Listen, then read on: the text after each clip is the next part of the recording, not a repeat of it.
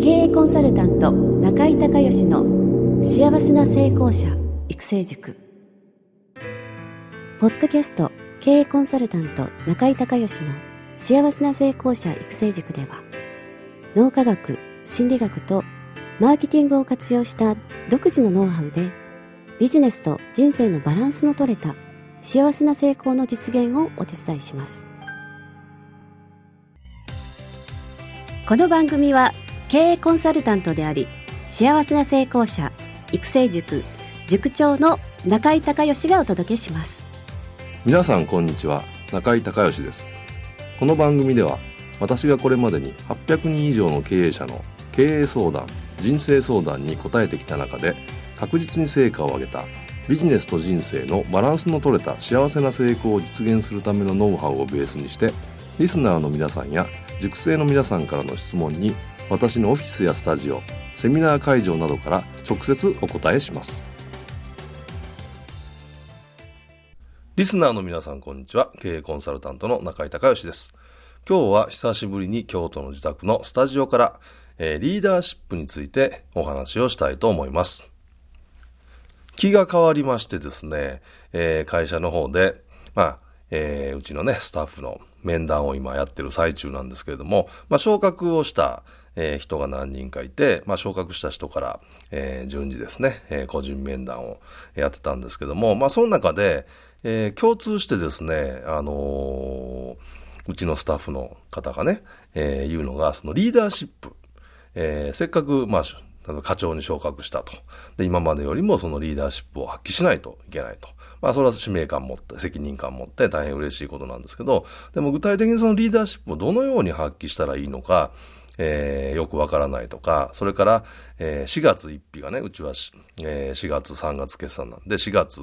えー、1日と、例えば3月31日と1日しか違わなくて、えー、まあ役職が変わるということなんですけどね。えー、で、1日で人って変われないじゃないですか。だからどういうふうに、えー、その今の、えー、上司やまた部下、えー、そして、えー、人によってはですね、え、今まで上司だった人と並んだり、もしくは追い越したりする人もま出てくるわけですよね。まあそういった時に、え、どうすればいいのかっていうような質問がありましたので、今日はね、ちょっとリーダーシップについてお話をしてみたいと思います。まずですね、え、リーダーシップっていう、え、言葉の定義。これは多分、10人いれば、10人十色で、皆さん理解、もしくはイメージが違うんじゃないかと思うんですね。ですから、その、まずリーダーシップっていう言葉の定義をする必要があります。で、この定義が曖昧だと、それぞれがそのね、イメージがずれてると、うまくまあチームとしてまとまっていかないということなんですけども、これウィキペディアを見ますとね、えー、自己の概念や価値観に基づいて魅力ある目標を設定し、またその実現体制を構築し、人々の意欲を高め成長させながら課題や障害を、えー、解決する行動。えー、難しいですね。えー、もう一回読みますね。えー、自己の理念や価値観に基づいて魅力ある目標を設定し、またその実現体制を構築し、人々の意欲を高め成長させながら課題や障害を解決する行動というふうにウィキペディアにをえー、見るとですね、えー、書いてます。まあ、もちろんね、あの、その通りなんですけど、ちょっとこれでは、あのー、なんていうんですかね、ちょっと長くてイメージしにくいので、えー、と、実は私はですね、勝手に、自分の定義として、リーダーシップをこういうふうに定義してます。中井隆義の定義は、態度や言葉で人をやる気にして巻き込み、目標を達成する力。態度や言葉で人をやる気にして巻き込み、目標を達成する力。まあ、同じようなことなんですけど、まあ、よりシンプルで、えー、具体的に、えー、ね、言葉っていうのは定義した方が、実際動く人がね、動きやすいので、私はこういうふうな定義をしてます。で、私がですね、リーダーシップにまあ興味を持ったというより、まあ、持たざるを得なかったのは、え18歳でですね、レストランビジネスで起業してますので、その時に、えー、自分が、まあ、店のね、店長マネージャーということで店をまとめて、えーで、お客さんにね、えー、満足してもらって、えー、そして、えー、売り上げを上げていって利益を出していかないといけないと、えいうことで、まあ、嫌顔にもリーダーシップがですね、え必要とされるわけなんですけども、まあ当時ね、18歳、19歳、20歳ですから、えー、そもそもリーダーシップの意味もあんまり分かってないし、えー、なんでしょうね。高校野球で言えばエースで4番みたいなもんで、えー、自分がいないともう逆に言うと何にもできないと。まあ逆に言うと、えー、そのリーダーシップがあんまり高くないね、えー、という、まあ状態だったわけなんですけども、でも初めわかんないんですよね。だから、あの、わからないからとにかく一生懸命やるっていうのと、自分ができるだけ成長するっていうのと、まあ、背中を見せるっていう、まあ、そういうことを心がけたわけなんですけども、えー、当時はね、まあ、当時とか当初、えー、かなりですね、えー、空回りで、えー、うまくいかなかったですね。で、で当時自信がなかったので、今から思うとね、あの、何でも自分がパーフェクトにできないと、それを人に、こう、やってくださいとか、こうね、えー、お願いをしてはいけないみたいな、自分ができないことを人に頼むのは恥ずかしいみたいな、何かそういう思い込みが当時あって、まあ、とにかく一生懸命自分自身は頑張ったんですけど、旗から見たらかなりですね、えー、空回りをしてたんじゃないかな、というふうに思います。で、えー、っと、一番初めにやったのは僕がエースなんで、キャッチャーを探すことですよね。えー、と高校、中学高校の同級生で、えー、親友のね、王君にも 頭下げて頼んで、とにかくもう自分一人でももうお店回らないんで、えー、助けてくれっていうことで、えー、彼に来てもらって、まあ、ピッチャーとキャッチャーで、えー、バッテリーで相談しながらね、お店を運営するようになったら、えー、僕には言えないこともね、その奥には、えー、スタッフの人も言えるので、えー、うまく調整ができて、まあ、チームワークがだんだんこう整ってきて、えー、まあ、いいお店に最終的にはなったということです。まあ、自分だけの力でね、なかなかリーダーシップを発揮してなんとかっていうと、どうしても絡まりね、しがちだっていうことを、まあ実際私も経験しましたし、えー、よそのね、会社とか、まあお店なんかでもそういうことって結構あるんじゃないかなっていうふうに思ってます。それから2番目にですね、リーダーシップを意識したのは30歳で青年会議所、えー、JC っていうね、えー、一般的に言われてますけど、京都の青年会議所に入った時に、えー、各ですね、その委員会っていうのがいろいろあって、委員長っていうのがいて、で、いろんなその委員長がいるんですよ。で、えー、すごいね、えー、まあ、かっこいいなっていう人もいれば、頭いいなっていう人もいれば、もうびっくりするほど話うまいという人もいればですね、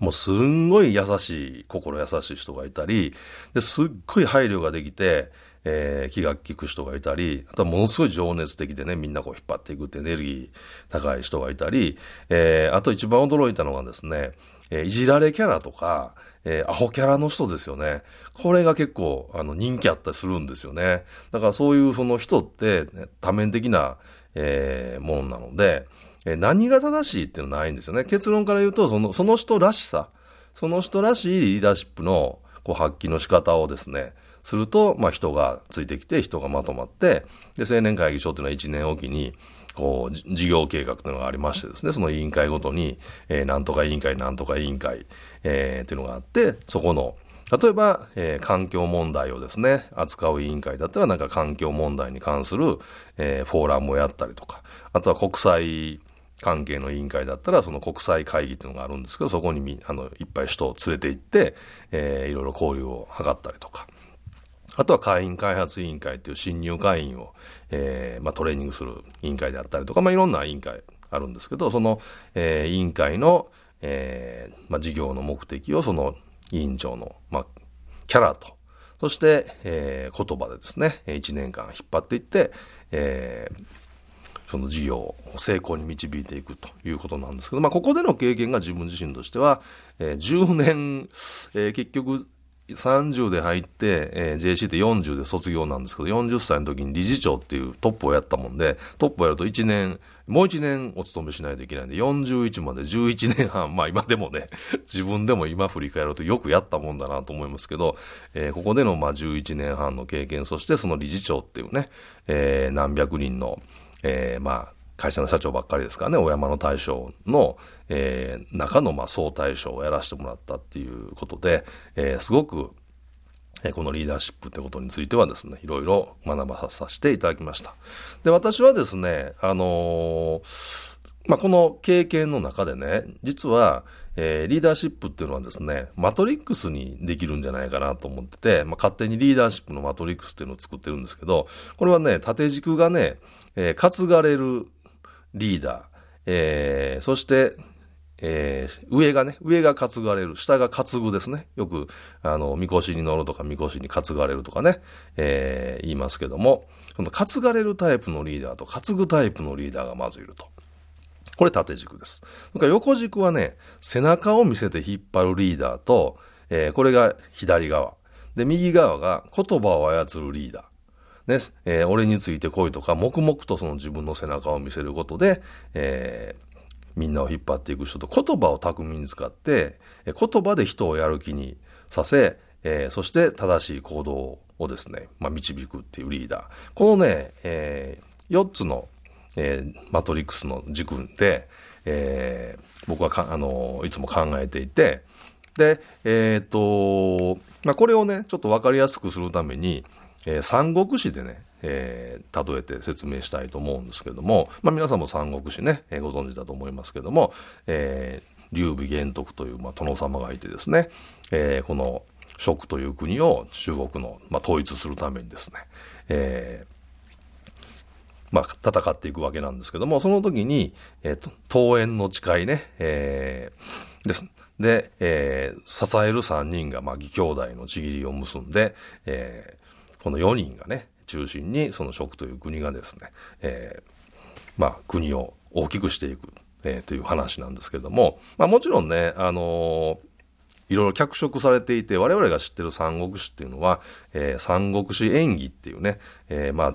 なんていうんですか、今で言うとドラマ三国志、もしくは小説三国志みたいなことですから、桃園の誓いも本当はなかったらしいんですけども、まあ、えー、その方がね、まあ夢があるので、えー、まあ桃園の誓いがあったということで喋りたいと思うんですけども、えっ、ー、と、まずね、担がれるリーダーで、え、背中を見せるタイプは三国志の4人のキャラの中ではですね、えー、関羽雲長だと思ってます。で、関羽はもちろんその武力も、あの、ものすごく優れてたわけなんですけども、あの、すごく頭もいい人で、それから文武両道ということを常に、えー、唱えていて、えー、国民の教育にむちゃくちゃ尽力したんですよね。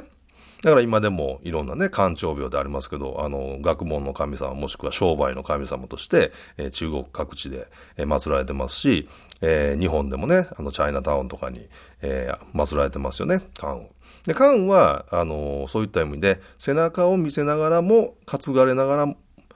も、えー、みんなをまあ引っ張り、そして最終的にはもちろん劉備をね、えー、支えるわけなんですけど、そういうタイプのリーダーだと僕は思ってます。それから、えー、担ぐ、えー、タイプで、えー、背中を見せるタイプは、えー、張飛、液徳ですよね、張飛。で、張飛はもう武力のもうね、えー、がもうもちろん売りで、で、えー、これ義兄弟なんですけど、その、えー、まあ、劉備とそれから漢をね、この二人の兄貴をですね、えー、支えるために自らまあ命を張ってですね、もう先陣に立って、えー、戦をずっと戦い続けるわけですよね。これがまあ背中を見せながら担ぐリーダー。それから、えっ、ー、と、担がれるリーダーで、えー、言葉を、操るのが、えー、劉備玄徳ですよね。この劉備が、えー、持っているビジョン、そして、えー、ミッション、そしてそれを、えー、体現していくためにいろんなバリューですよね。これを、えー、まあ、意思、意思決定ね、えー、殿様として、えー、まあ、王様ですね、ごめんなさい。王様として、え、意思判断を言葉ですることによって、え、他の3人がですね、えー、いろいろ考えながらチームワークを作って、そして国をまとめてい、えー、くということになります。で、最後、担ぐ人で、え、言葉を操る人はもう言わずと知れた諸葛亮孔明ですよね。えー、孔明は、えー、まあ、軍師ですから、自らがその戦場で先陣を切って、えー、刀を振るわけじゃないですね。一番後ろで、えー、陣形を見ていて、まあ、作戦を立てて陣形を見て、えー、こう、状況によって、こう、旗振ったりしてね、えー、とか攻めろとか、あの、引けとかいろいろ作戦があって、えー、その全体的な、ま、指示をするわけですけども、この人は、ま、典型的な担ぐリーダーで言葉を操るリーダーと、まあ、いうふうに、えー、なります。で、これね、どれが正しいっていうのじゃなくて、その人のやっぱりリーダーシップのタイプだと思うので、えー、今日ね、リスナーの皆さんは、えー、自分はどのタイプなのか。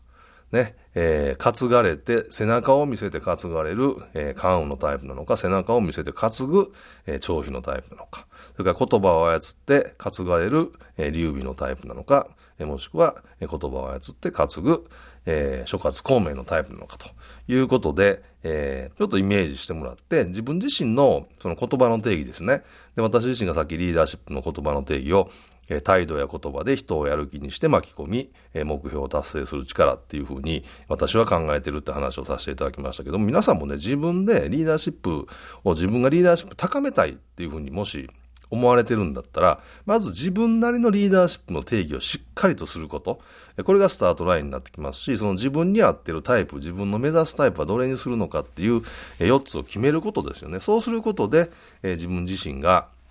自分の持ち味をね、生かしたリーダーシップ、がですね、発揮できる、確率というかね、出しやすく、力を出しやすく、まなってくると思いますので、ぜひ、えー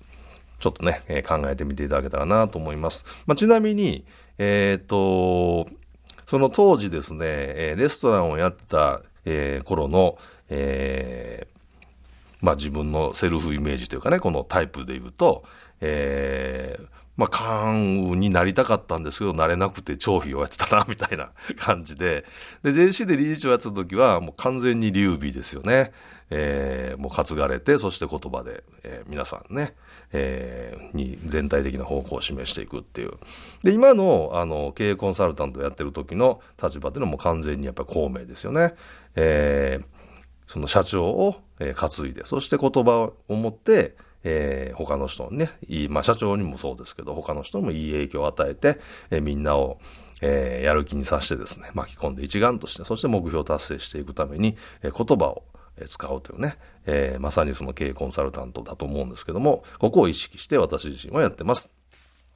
今日は、えー、リーダーシップのね、えー、話をさせていただきました。ぜひ、えー、リスナーの皆さんもご自身のリーダーシップの定義をしっかりと決めて、えどのタイプのリーダーが自分が一番向いてるかなというのをイメージしながら、えどんどんリーダーシップをね、え向上させていっていただければと思います。え今日も最後まで聞いていただきましてありがとうございました。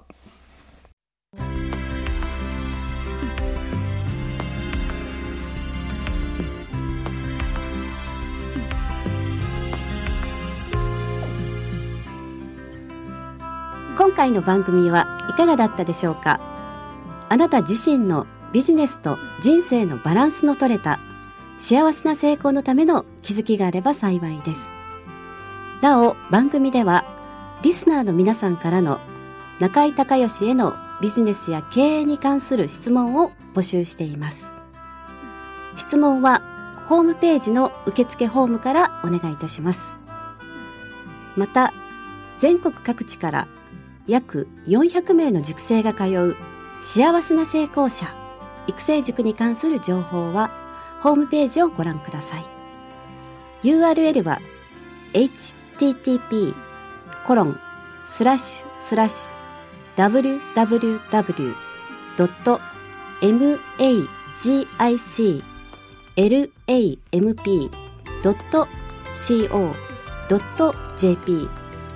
http コロンスラッシュスラッシュ